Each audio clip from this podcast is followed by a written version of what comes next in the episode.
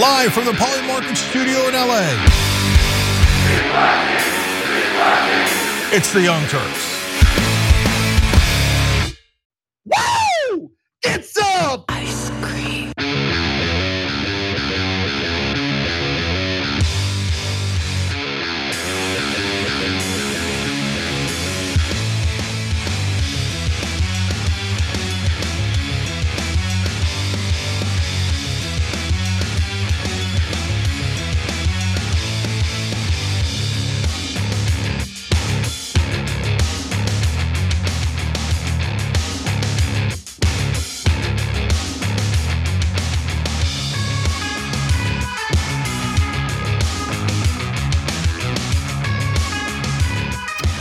TYT. I'm your host, Ana Kasparian, and today I will start the show with analysis that will upset literally everyone because no one's interested in nuance. Everyone's interested in black and white thinking.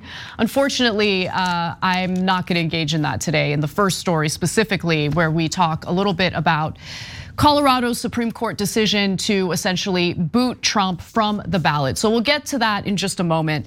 Uh, but before we do, I wanted to give you a little sneak peek on the rest of the show. Later, we're going to talk about how the United States is working effortlessly behind the scenes to prevent the United Nations from holding a conference to consider the possible war crimes committed by Israel. Uh, that's all happening while the State Department and Biden keep telling us over and over again that they're trying to ensure that civilians are protected in the Gaza Strip. I think that's bunk, and I'll explain why again later in the show.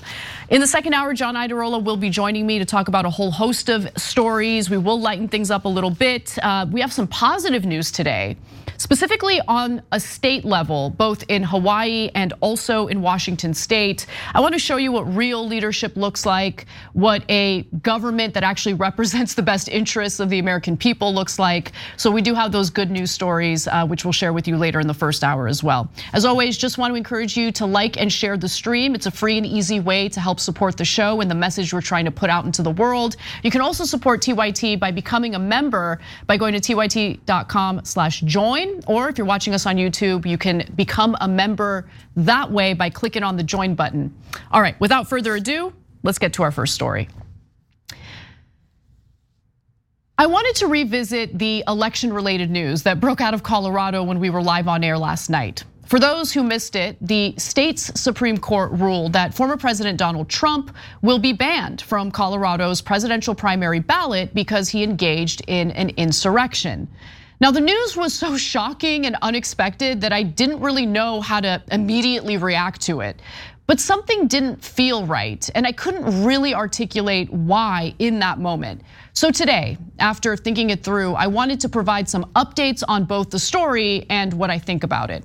First, here are some more details on the matter. Trump's candidacy was challenged by invoking the 14th Amendment's disqualification clause.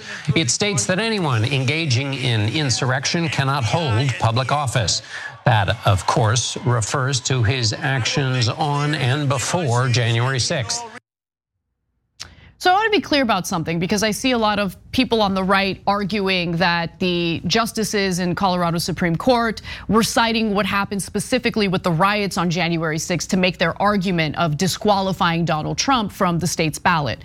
But they're focusing on the broader picture, which involved the intricate plan of installing fake electors. More on that in just a moment. Now, Colorado's justices cited Section 3 of the Civil War era 14th Amendment, which cites that no person shall hold any office, civil or military, under the United States who, having previously taken an oath as an officer of the United States to support the Constitution of the United States, shall have engaged in insurrection or rebellion against the same or given aid or comfort to the enemies thereof.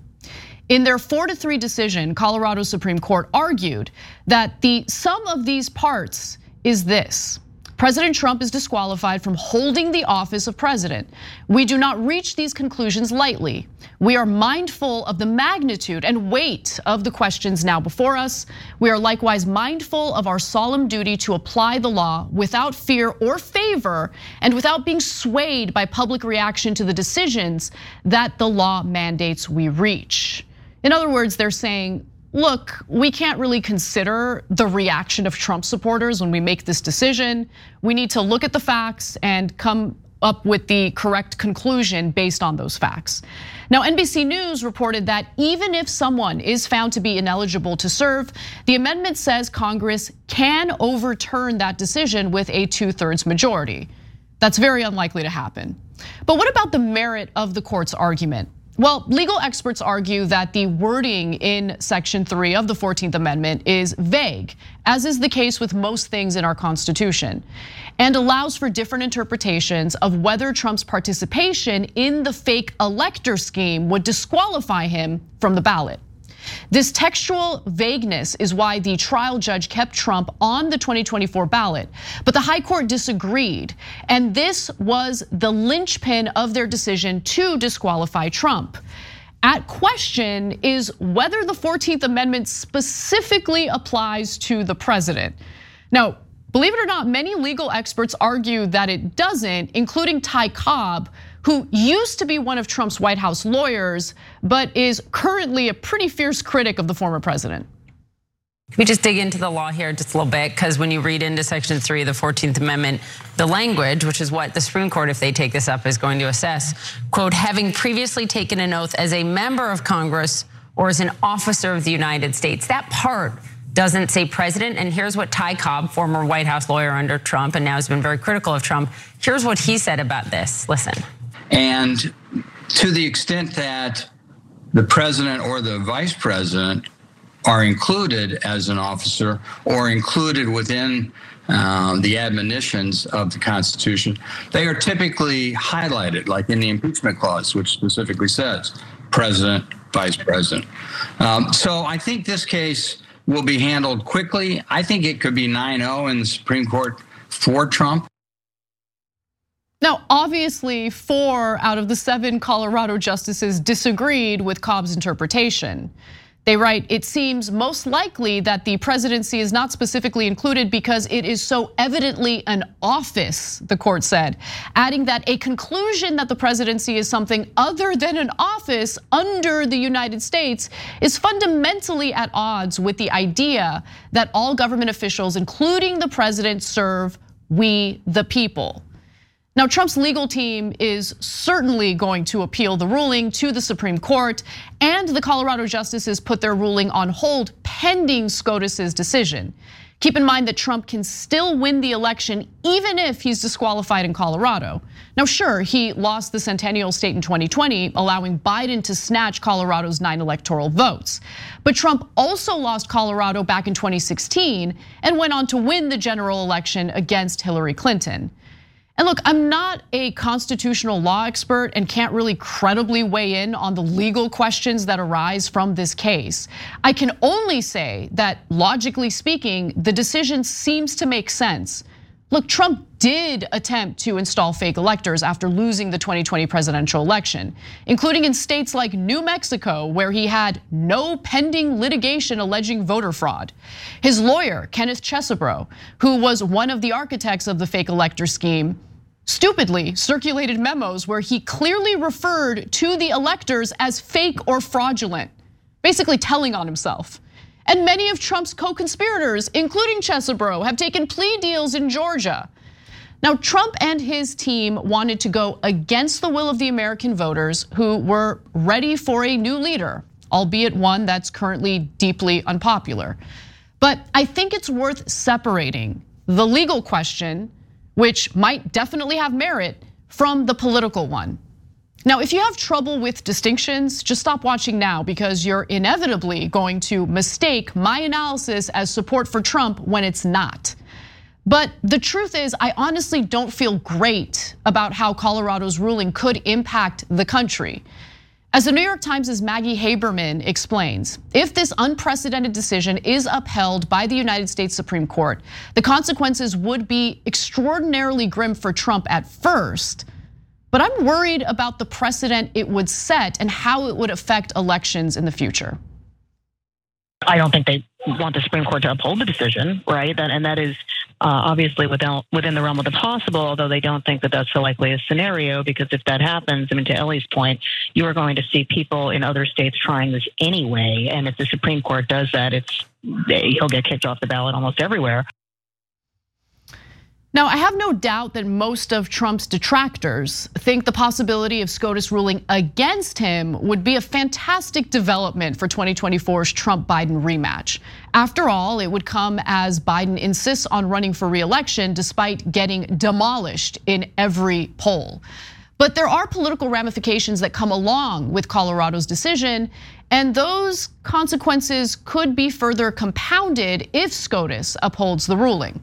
For one, Trump is really good at taking what would typically sink one's political career and using it to his electoral advantage. After all, we're talking about a guy who has capitalized on his mugshot to make Trump campaign merch that sells out, and it sells out quickly. He successfully built a victimhood narrative around the very legal issues he brought onto himself, including four separate indictments. He claims that all allegations and all indictments he's facing are part of an anti democratic conspiracy against him, even despite mounting evidence proving otherwise. Trump has repeatedly collapsed all those cases into what he has called a witch hunt, one aimed at stopping his candidacy as opposed to holding him accountable. He and his allies are already folding the Colorado ruling into that same narrative. Trump has perfected a playbook of victimhood, raising campaign funds off each indictment and encouraging Republican officials to defend him. Now, he's already put out campaign emails, fundraising off of Colorado's decision. The ruling by Colorado's justices is, is no exception, like he's making money off of it as we speak. What are you hearing from Trump insiders uh, about the reaction to the ruling tonight? Uh, they generally see it, Kaitlan, as a gift. I mean, you know, Trump is not happy about any of these cases, particularly cases that tie him uh, to a charge of insurrection, but they see the way that they anticipate this will play out. They feel pretty good about their chances that it will get overturned. And either way, they see this as something that they can use to argue that he is being victimized. It, it's something that's easy for voters to understand, Kaitlan, uh, which is, you know, effort to throw someone off the ballot. Some of these legal cases, the criminal cases that he's facing are more complicated.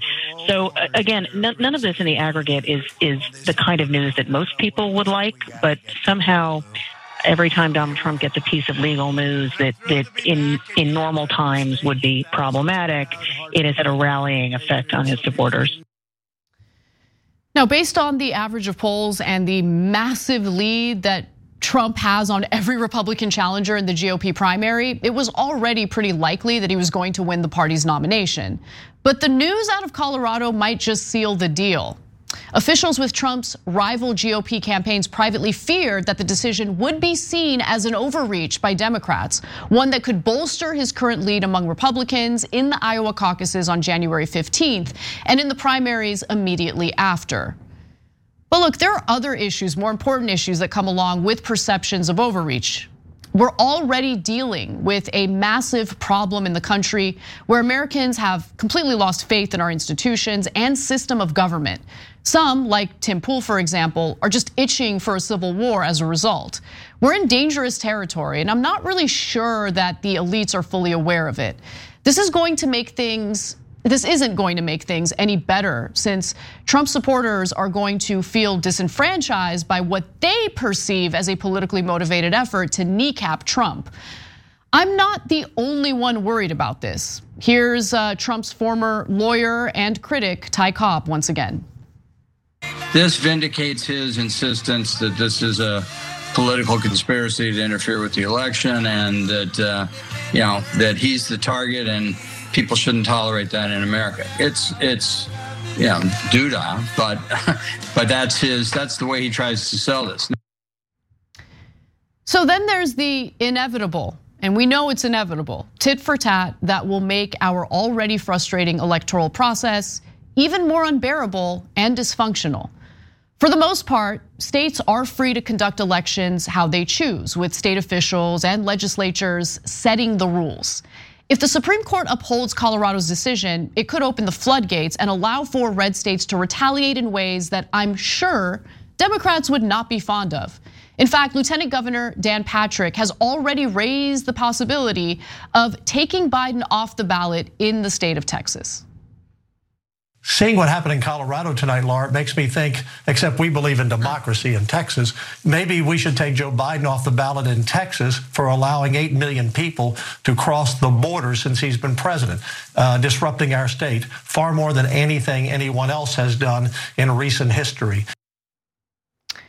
I want you to also consider the fact that Trump hasn't been convicted of anything yet. He hasn't been convicted in the election interference case in Georgia or the federal case brought forth by the special counsel Jack Smith. Similarly, Biden has been accused without any evidence at all that he has profited off of the foreign business deals that his son Hunter engaged in. Wouldn't Republicans be able to encourage activist judges in various red states to take Biden off the ballot? I'm just saying Republicans love to play tit for tat because they have no problem going low, real low, and they do hit hard. And look, I don't know if Patrick would even have the legal standing to do what he just floated in the video we watched, but I have no doubt that red states would try all sorts of stunts. And honestly, guys, I'm just, I'm tired of all of it. I'm so tired of all of it. I'm tired of the political games. I'm tired of the partisan garbage by two overwhelmingly horrible parties who care less about representing the best interests of Americans and more about their own political power and careers. As much as I personally dislike Trump, it does feel as though Democrats are putting their thumb on the scale here. Ryan Grim was able to articulate what I was having trouble finding words for when the story broke yesterday. Let's watch. Liberals just keep looking for a manager. Mm-hmm. Like they they want somebody that they can call that's going to fix this situation. That's so good. Like in 2016 after he got elected at first it was the faithless electors. They were Mm-hmm. going to they were going to find these members of the electoral college who they could persuade to just change their votes and because of Russia or because of whatever else and they would elect Hillary Clinton that way. You know, afterwards there was, you know, Bob Mueller was the manager that they were going to call in, uh, and then eventually this like Eliot Ness wannabe comes in with his with his you know big case mm-hmm. that doesn't even bring insurrection. Right. Like bring insurrection, lock the guy up, and then disqualify him. Like that's your option, or you beat him at the ballot box. Like I, I think this middle ground where they're kind of letting him hang out for four years, ro- roaming the streets of, Coral, of Coral Gables or, or Palm Beach or wherever he is. Uh, and then with him 10 points up in the polls, saying they're going to disqualify him, I think uh, is, is kind of ugly. I totally agree with what Grim said there. Beating Trump should be a layup. It's an indictment on the Democratic Party that they seem to have trouble doing so.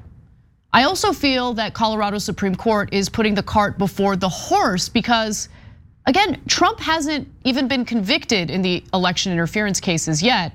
And he has not been charged with insurrection at all. The very argument that the Colorado Supreme Court is using to boot him from the primary ballot. I think a far better path forward for Democrats would be the allowance of a robust primary to ensure that Democrats have a competitive nominee to duke it out against Donald Trump in the general. Since 2016, the main message we've heard from Democrats is vote for us because the other guy is horrible, or he's tied up in legal problems, he's bad, real bad, or we suck, but the other guy sucks more, vote for us. If Trump is awful, and I believe he is, Democrats should be able to beat him easily instead of resorting to legal stunts. What's happening now is only going to rip the country apart further at a time when I genuinely feel we need to heal and rebuild trust in our institutions. Something tells me we're not headed in that direction and we're headed for more chaos. Now, in response to all of this, the Republican Party in the state of Colorado is now considering switching their primary election to a caucus system, which would essentially ensure that Trump supporters in the state would be able to vote for him in the GOP primary. That would have all sorts of obstacles in the way of accomplishing what they're trying to accomplish. We'll see how that plays out. But everything really hinges on how the United States Supreme Court rules on this matter. And to be quite frank, I do expect them to rule in Trump's favor. But who knows? You never know what to expect. I guess we're gonna have to wait and see. But again, I am worried about the negative ramifications of this, even though I do believe that Donald Trump has engaged in uh, election interference and attempted to overturn the results of 2020. Anyway, let me know what you all think. Uh, I'm sure everyone hates me for, for saying what I just said. But again, it's not because I'm supportive of Trump. It's more because I think it would be a better path to just defeat him. The dude's like 77 years old. This is his last chance. He's not gonna run again after this. So let's just defeat him with the best possible candidate. Instead, I think resorting to these legal maneuvers is not gonna bode well for the future of the country. All right, we got to take a break. When we come back, I'm going to give you an update on what's happening in Gaza, how the United States is responding to a possible UN conference to investigate war crimes. It's an infuriating story to say the least. That and more coming up. Don't miss it.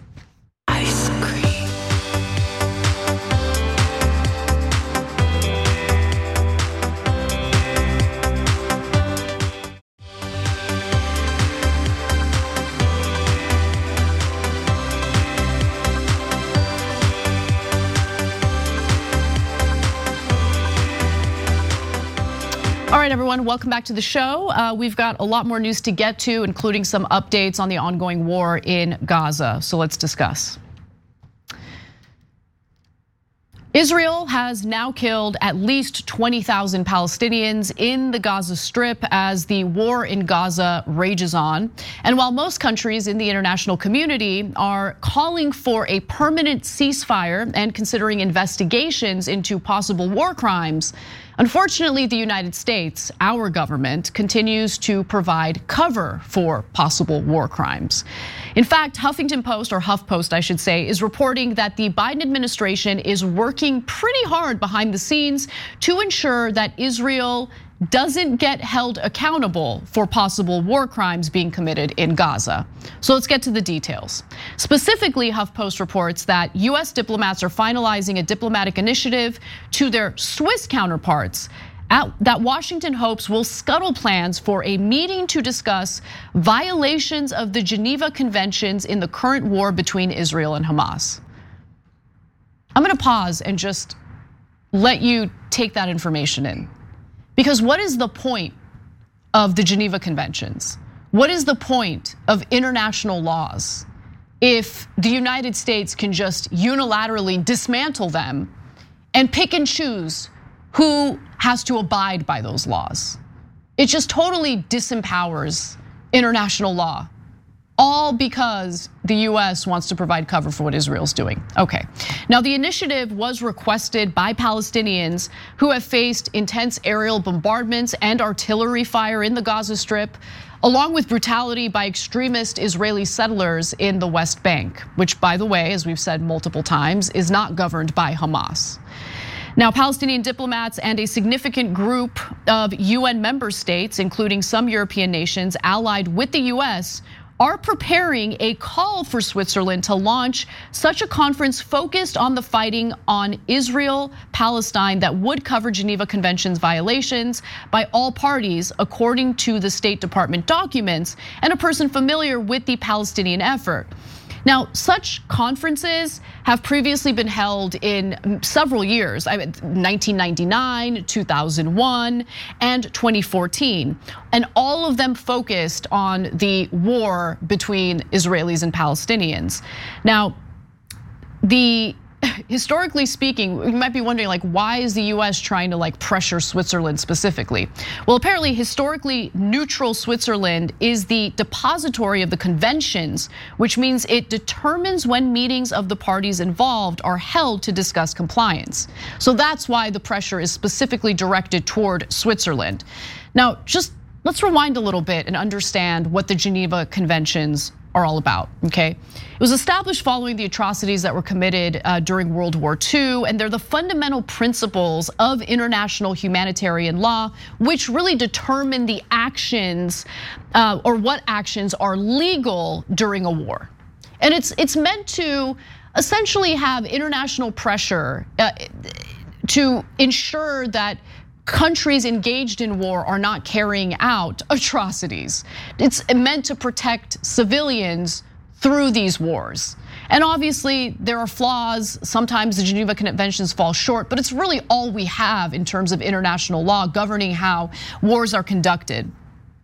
Um, every UN member state, by the way, is party to some aspect of the Geneva Conventions, including the United States and Israel. Now, there is a growing, uh, there is growing support within the UN conference, including uh, within the UN conference and also humanitarian groups, including Amnesty International, Human Rights Watch, and the International uh, Commission of Jurists. But by early January, American diplomats plan to lobby their Swiss counterparts to reject the request from the Palestinians and watchdog organizations. So, what reasoning is the United States giving to Switzerland? What is the argument that they're making? Is there a good argument? Well, international documents seen by HuffPost direct US officials to convey serious concern about the Palestinian effort and make a series of arguments against it. Okay, great. What, what are they saying?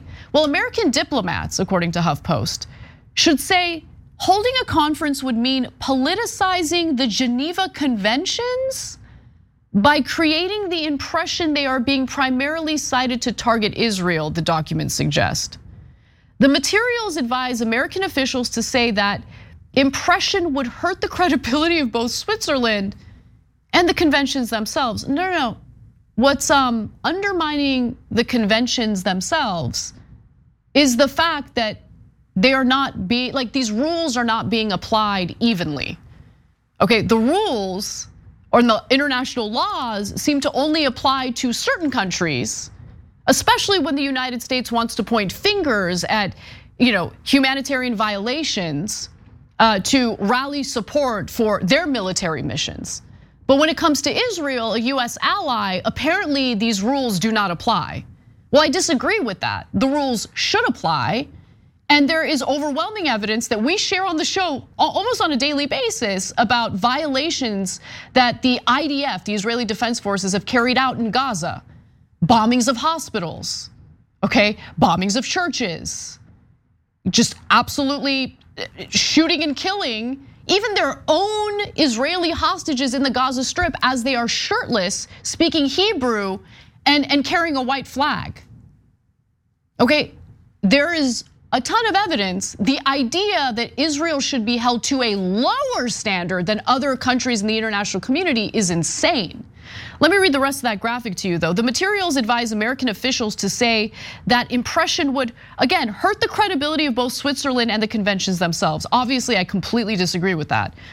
Now, it's obvious to me why the United States would want to prevent the UN meeting from happening, okay? Formal determinations that Israel has violated the conventions in its US US backed offensive in Gaza would really represent a serious global condemnation for both countries, both Israel and the United States. So part of this is the US providing cover for its own ass, which I find incredibly deplorable. Instead of doing that, the US should maybe rethink its undying devotion, unmitigated support for Israel as it's carrying out atrocities in the Gaza Strip. But of course, they're unwilling to do that. Now, Michael uh, Sfard, who is an Israeli international human rights lawyer, says the following Because America is supporting the Israeli campaign, it will be affected by anything that charges Israel with crimes or demands that Israel adhere to something. And that's because America absolutely does provide cover along with military support for Israel as it carries out these war crimes. So please spare me the Biden administration declarations about how they're urging Israel to be careful with civilians. Please stop killing so many civilians. Please listen to us. Because really, at the end of the day, what Israel is hanging its hat on is the fact that the State Department is behind the scenes working real hard to protect Israel from any accountability whatsoever. And just take a look at how State Department spokesman Matt Miller responded to journalist Ryan Grim's question about how Israel is conducting this war. Pope Francis said recently, he said, quote, unarmed civilians are subjected to bombings and shootings. And this even happened inside the parish complex of the Holy Family, where there are no terrorists, but families, children, sick and disabled people, nuns. Someone says it's terrorism, it's war. Yes, it's war, it's terrorism, unquote. So, first, is, is the Pope wrong about this? And is the US concerned about its standing in, among the international community if the Pope is willing to describe what Israel is doing as terrorism. So, one of the things that we have made clear to Israel from the outset is that we do not want to see uh, churches, mosques, schools, hospitals attacked. Um, in the secretary's last trip, he had a very candid conversation with the Israeli government about the importance of protecting those civilian sites and ensuring that they are on deconfliction um, uh, uh, deconfliction lists so they are not targeted. I will say, with respect to uh, this particular incident that you raised, we raised this with directly with the Israeli government and asked uh, tough questions about it, uh, and we will continue to do so. Oh wow, wow, everyone! They they're asking tough questions. Okay, yeah. What Israel sees is that the United States continues to supply them with 2,000 pound bombs, continues to provide them with rhetorical support, continues to provide cover for them in the international community by essentially pressuring other nations to avoid holding conferences to investigate potential war crimes. The United States, of course, vetoed a UN Security Council uh, vote that would have essentially called for a ceasefire uh, in this war, a permanent ceasefire. The US's actions are what matter here not their alleged pressure, uh, their alleged pressure campaign behind the scenes to get Netanyahu to stop being uh, a war criminal. So again, spare me the finger wagging toward Israel. They don't care. What matters is the actions that the US is engaging in, and their actions have only enabled Israel and the IDF to continue carrying out its atrocities. And what this means, what this really means, in my opinion, is that anytime the United States purports to give a damn about human rights abuses in other countries, they don't have a leg to stand on because kids are getting slaughtered with the United States support in the Gaza Strip. You can't point to the Uyghur Muslims in China and decry the way they're being treated as, uh, you know, the Palestinian population is getting bombed to smithereens as we speak. Now, obviously, I have huge problems with the human rights abuses that China is carrying out. But whenever the US points to those issues, it seems to only be in regard to rallying support or rallying support for some war effort or uh, rallying Americans to be against a certain country. It's never really about the human rights abuses. Because again, if the Biden administration and the US government cared about human rights abuses, if they cared about war crimes, if they cared about protecting civilian lives, they would not be providing military aid to Israel, but they continue to do so. They would not be intervening in efforts to hold Israel accountable for possible war crimes. And final thing I'll say about this is we've been hearing again and again from various Israeli officials that they're not committing war crimes. It is anti Semitic to even accuse them of committing war crimes. Now, if I were accused of something that I knew I had not engaged in, I would want my opportunity to prove that I haven't done what I've been accused of. Wouldn't this conference be a great opportunity for Israel to plead its case, to make it abundantly clear, showing evidence that they did not, in fact, engage in war crimes? It's weird that they don't want that. It's weird that the United States doesn't want that opportunity. But here we are.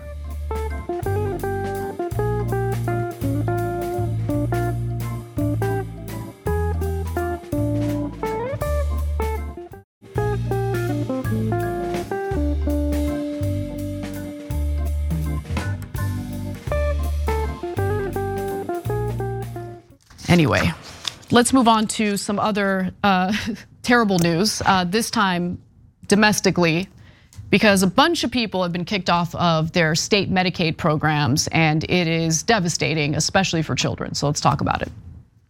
For this family in South Florida, Medicaid is their lifeline, reducing the cost of Penelope's medications. This first medication she takes for seizures, um, this is about $1,000. But in the first week of May, Jillian and her husband Rocky say they found out their daughter had unexpectedly lost her health care coverage. Just as states began to roll back pandemic era protections, removing millions from their rolls.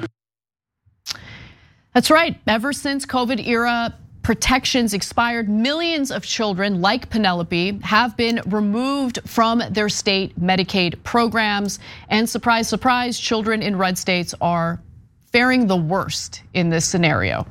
Now, for three years, states were in fact barred from kicking people off the program, and recipients were auto enrolled each year. That was a great way of responding to the uh, pandemic, you know, a, a, virus that many people were getting sick from. If you don't have health insurance to protect you, to go to the doctor, to get the health care you need, well, then you're in a terrible position. So I was very happy to see that the government rolled out this program in response to the coronavirus pandemic. As a result, Medicaid enrollment actually grew significantly by more than 30%, and it covered more than 90 million people.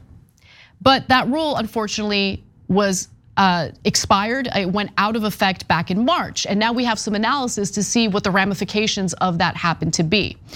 Now, a new government report shows that Medicaid enrollment for kids has declined in nearly every state. So what you're looking at is a map that will show you the states where Medicaid enrollment uh, decreased the most. Everything you see that's not either gray or purple means enrollment dropped in that state. So obviously, most places in the country.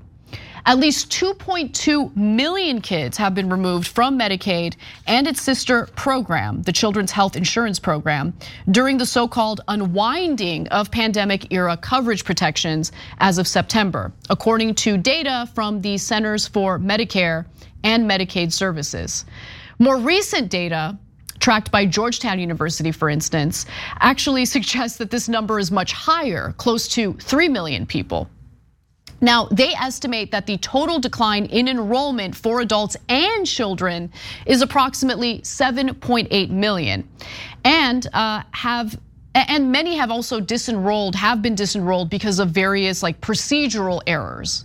So, for instance, some people didn't even complete the applications on time. They might not have even known what the deadlines were. Some were never even notified that the program was going to expire and they were going to get dropped from the Medicaid program. The loss of coverage isn't even evenly distributed across the country. If you look at the map, you'll notice that some states are doing worse than others. 60% of kids who have lost Medicaid coverage this year came from just nine states, all of which are Republican led, according to new data from the Biden administration. And honestly, I'm not surprised by that because when the Affordable Care Act was passed, what it did is it provided federal money to bolster the Medicaid programs in states. It's free money to states. Take the money from the federal government to expand your Medicaid program and ensure that low income individuals who previously wouldn't be uh, able to get Medicaid can get Medicaid. That means more constituents in your state will have Medicare or Medicaid coverage. They'll have health insurance. It'll be good. But a lot of states actually rejected it. Red states specifically because they were so salty about the Affordable Care Act. They rejected federal money that would have provided resources to ensure that their constituents had the health coverage they needed. Now, the states that uh, are doing the worst now that the Medicaid expansion under COVID has expired include Arkansas, Florida, Georgia, Idaho, Montana, New Hampshire, Ohio, South Dakota, and Texas. South Dakota and Idaho actually recorded the sharpest decreases in Medicaid enrollment among kids between March and September, with a 27% drop and kids' enrollment decreased by more than 10% in most other states receiving warning letters. Now, states with the smallest decreases in kids' enrollment were largely blue states. Enrollment actually increased slightly in New York, Oregon, Massachusetts, Rhode Island, and also Washington, D.C. So, look, why is this all happening?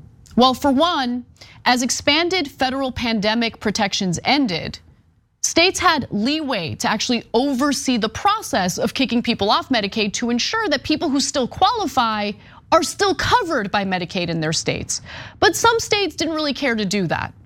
In addition to mistakenly kicking some people who were still eligible off the rolls, red states have decided not to take advantage of opportunities um, CMS provided to basically uh, prevent enrollees from being dropped.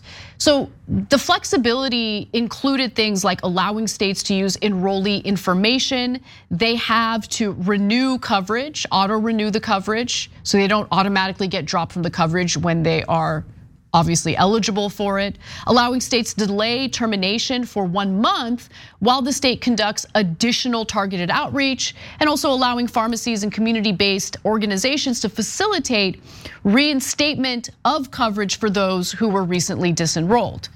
But a lot of these red states just decided against taking advantage of these various methods to keep people on the rolls.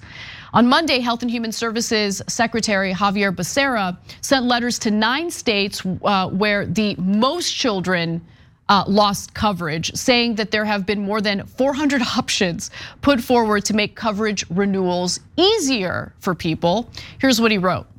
I urge you to ensure that no eligible child in your state loses their health insurance due to red tape or other bureaucratic barriers during the Medicaid enrollment process.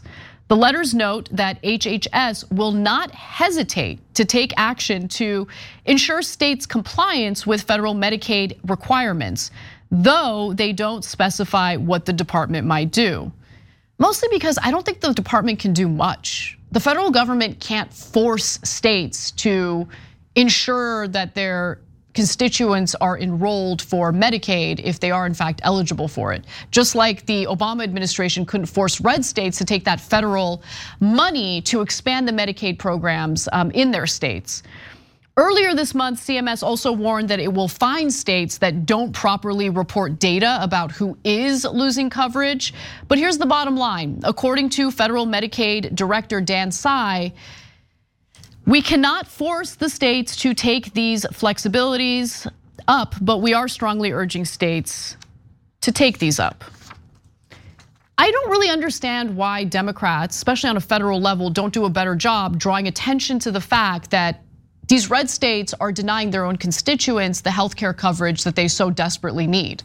I would make this a rallying cry. I would spend most of my time talking about this, uh, especially if I have the bully pulpit. But we're not seeing that from Democrats, and it's infuriating. But many of those states are pushing back, defending their actions. For instance, AJ McWhorter, who's a spokesperson for Idaho's health department, said this Idaho cares about our families and particularly our children, but Medicaid, state and federal eligibility requirements exist for good reason. Yeah, that doesn't really answer the question. People who are eligible are being you know, disenrolled from the Medicaid rolls. Uh, there's also, uh, you know, it's not, there's even, I mean, it's just, it's frustrating. It's frustrating because it's like a lack of concern for their constituents, for human lives. And in this case, we're literally talking about children. We're talking about the children that Republicans, on one hand, in many cases pretend to give a damn about when the abortion issue comes up.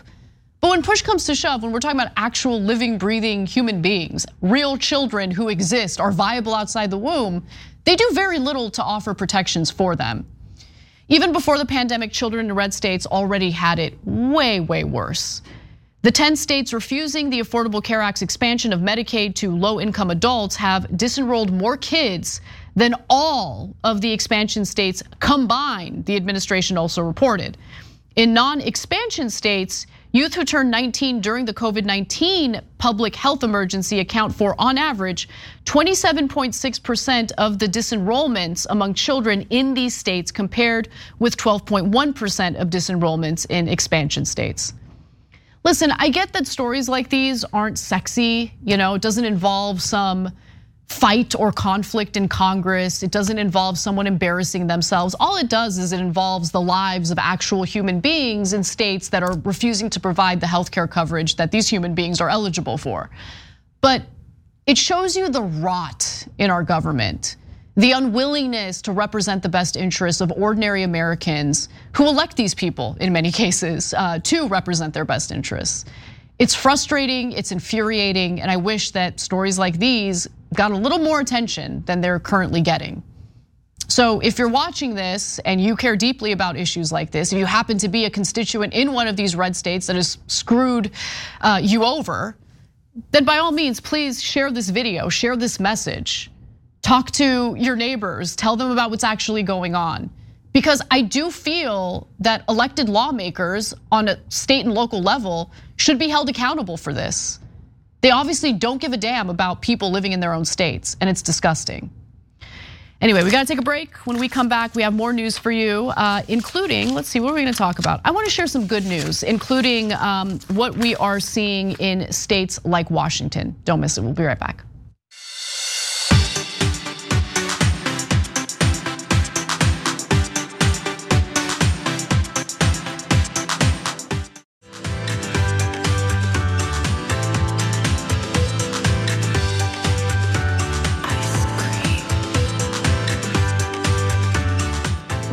To TYT. I'm your host, Ana Kasparian. Look, there's some good news in the world as well. And I wanted to share two stories in particular where you see some pretty good leadership of elected officials. And uh, I hope it gives you a little bit of hope. Because if you pay attention to primaries, if you ensure that the best possible candidate wins and then runs in the general, you could have leadership in the country that works on your behalf, that serves your best interests. And I want to give you a few examples, starting with Hawaii. 12,000 individuals were displaced uh, in Lahaina. And within 14 days, 7,996 people ended up in hotel rooms. And many of those individuals are still in hotel rooms because we just don't want anyone uh, to be homeless. And long term, as you know, we're going to rebuild housing for people. It takes a lot of energy, a lot of resource, and a lot of time. What we need to do right now, the only housing that's truly available is short term rentals. Hawaii Governor Josh Green has what I would argue is a fantastic idea to help the victims of Maui's devastating wildfires. He wants to turn short term rentals into housing, temporary housing, of course, for the victims of the fires who lost homes, whose homes are so damaged they can no longer live in them until they're rebuilt. And I like this idea a lot. A lot of these individuals are currently living in hotels and they're being moved around. Obviously, that leads to all sorts of instability in one's life, and we should prevent that from happening. And that's precisely what Josh Green is trying to do here. Now, the Lahaina wildfire on August 8th left nearly 100 dead and thousands of residents without homes because of the destruction that the fire caused. Now, some victims have had to switch hotel rooms multiple times since the fire, like this mother who lost her home. Let's watch. Kamalani Kaholakula and her two year old daughter have moved five times between different hotels since losing their Lahaina home. Now they got notice to clear out of this one before the new year. I have to think about move day again, and I just it's hard to get comfortable when you know you're going to have to move. Kamalani fears Lahaina will be shortchanged in federal funding due to world events since the fire. I understand that, you know, that's how you create allies and whatnot, whatever the case is. But we're your people. There's even a group of people who are currently camping out on on a beach just in front of a resort, uh, and they're vowing to stay there until short-term rentals are basically converted for the use of residents who have been victimized by the fire. Take a look.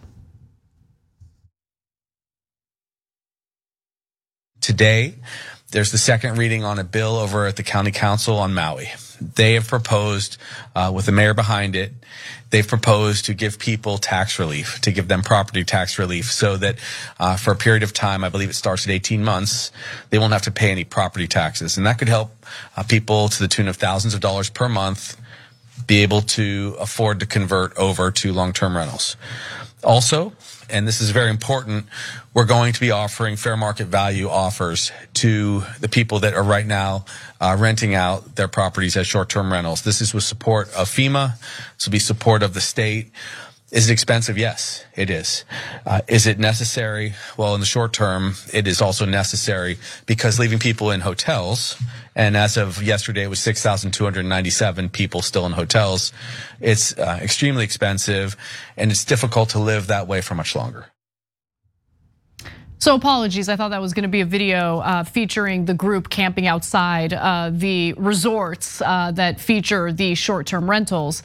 But that was actually the governor explaining how he intends to implement this program. And I do think that providing a financial incentive for the property owners makes a lot of sense. Hopefully that will persuade them to go along with this plan. And I think it is a good plan. It's a short-term plan. It's not a permanent plan. It's not a situation in which people are going to have their property confiscated from them. It's just a situation in which Hawaiians need a place to stay uh, until their homes are rebuilt. And using up properties for short term vacation rentals at a time when there's this crisis taking place, in my opinion, doesn't make much sense. But I do agree that the property owners should be properly compensated uh, for being part of this program that's being uh, floated by Governor Green. Now, FEMA will pay for units rented out to about 2,000 of the families uh, who need housing. The state of Hawaii and private philanthropists will cover rent for the remaining 1,000 families. Uh, so that's really good news. It's good to hear. But if the incentives FEMA and the Maui government are offering aren't enough, Green said he's prepared to use the hammer of post-fire emergency orders to make sure owners of short-term vacation rentals extend them to long-term units if enough spaces aren't converted voluntarily by mid-January. Difficult times call for difficult measures, and I totally understand why some property owners would feel that this is government overreach. But I honestly disagree with that, and this wouldn't be a permanent measure confiscating their property. This would be a measure to ensure that people who have been victimized by this fire are no, no longer finding themselves in this unstable situation where they're being moved around from one hotel room to the next.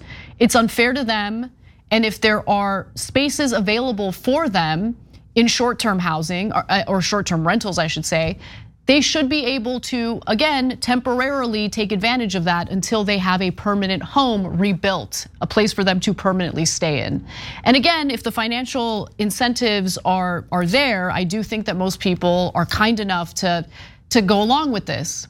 But what I really want to focus on just briefly is the leadership that we're seeing from Governor Green in Hawaii, because we need more of that. We need more people to look out for the best interests of ordinary people who have been victimized in one way or another by extreme weather events, by wildfires. God knows we're dealing with more and more of that uh, thanks to a rapidly warming climate. And so if if we can all chip in and if we can actually have real leadership in local government, as is the case here, I do think that Americans would fare much better following these tragic events. Unfortunately, we're not seeing this kind of thinking all across the country. But we are seeing an example of good leadership, in my opinion, here in Hawaii. So let's try to take this as an example of what we should expect from lawmakers all across the country, whether we're talking about federal lawmakers who represent our districts or our states, or whether we're talking about local lawmakers um, on a state and local level. So we'll see how this plays out. I love the thinking that we're seeing from Josh Green, and I hope we see more of it moving forward in the future.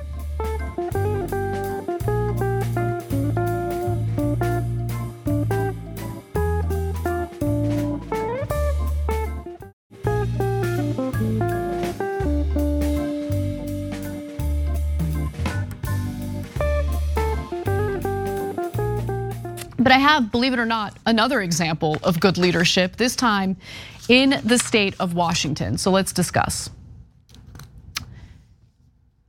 Low income households in Washington state will receive more than $40.6 million in restitution following a huge settlement with chicken and tuna companies accused of price gouging the residents of Washington.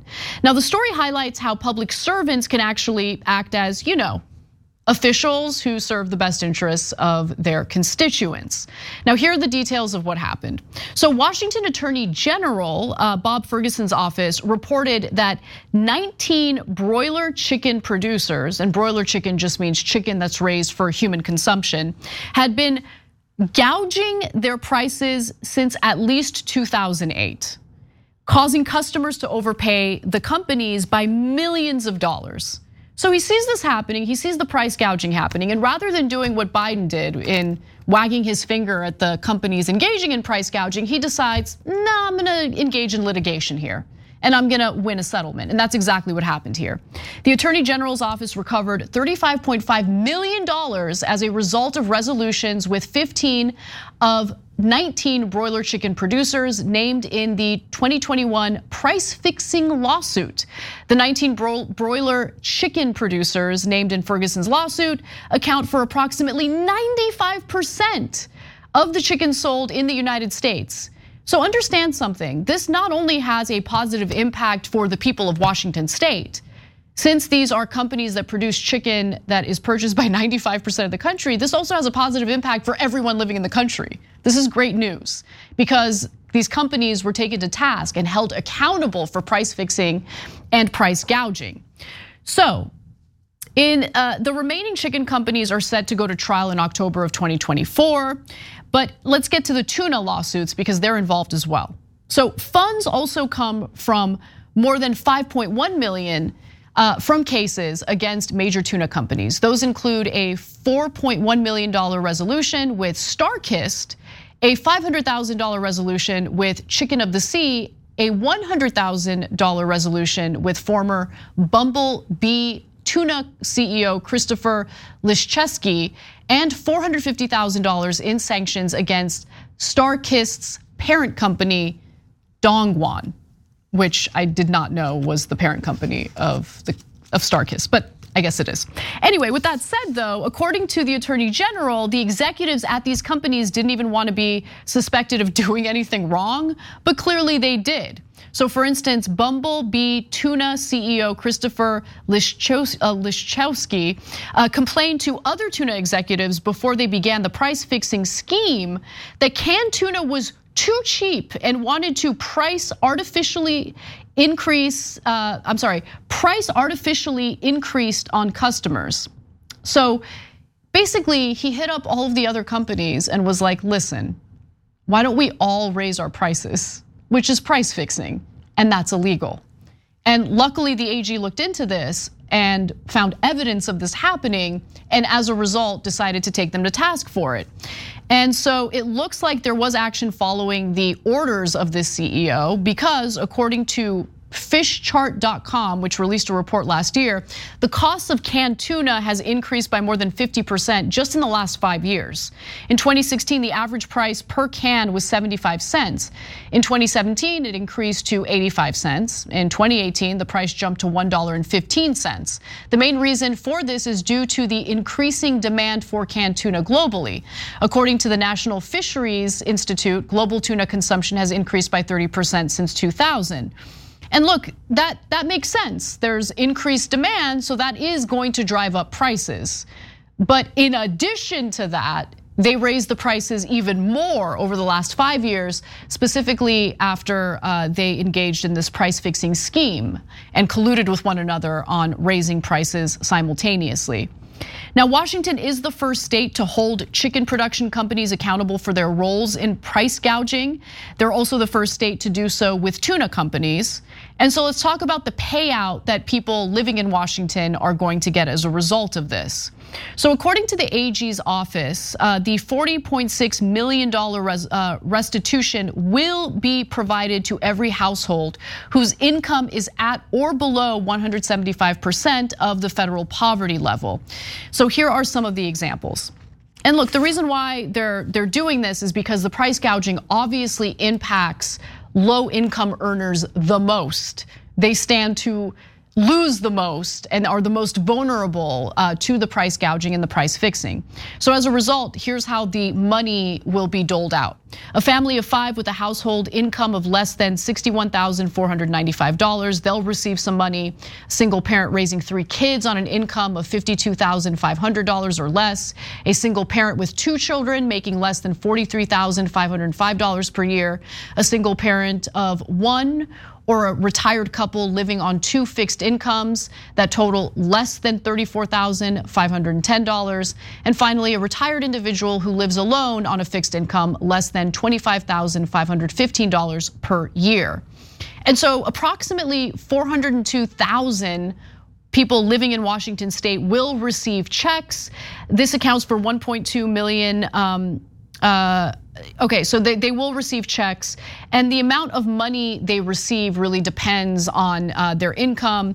So, one person households, for instance, uh, will receive uh, $50 in restitution, and a household with um, two people two or more, two people or more will receive $120. And Washington State Attorney General Bob Ferguson said this in a statement, and I like this comment a lot. He says, when powerful interests break the law and harm Washingtonians, my office holds them accountable and prioritizes getting money back to those who were most impacted. Washington families were cheated by corporate price fixing conspiracies they knew nothing about. And now those who felt this gouging most severely are receiving checks from my office. The holiday season puts a financial strain on families, and we hope Washingtonians are helped by these checks. Listen, what I care about the most is ensuring that corporations are held accountable when they engage in price gouging and price fixing. The only way that happens is if we have attorney generals like Bob Ferguson paying attention and actually pursuing litigation against these companies. I'm really happy to see that that's what happened here. I'm happy to see that there was some justice in this case. And again, it not only impacts people living in Washington state, it impacts the entire country since these are corporations that sell their products again to 95 5% of the country. So I, I love to see it. I think this is the kind of action we should be expecting from lawmakers, from attorneys general. And so I wanted to give Bob Ferguson credit for doing this. It might seem like a small thing to some, but in a world where we keep getting disappointed by our elected lawmakers and various politicians, this is a little bit of a bright spot that I wanted to draw attention to. All right, we got to take a quick break. When we come back, John Iadarola will be joining me for the second hour. Don't miss it.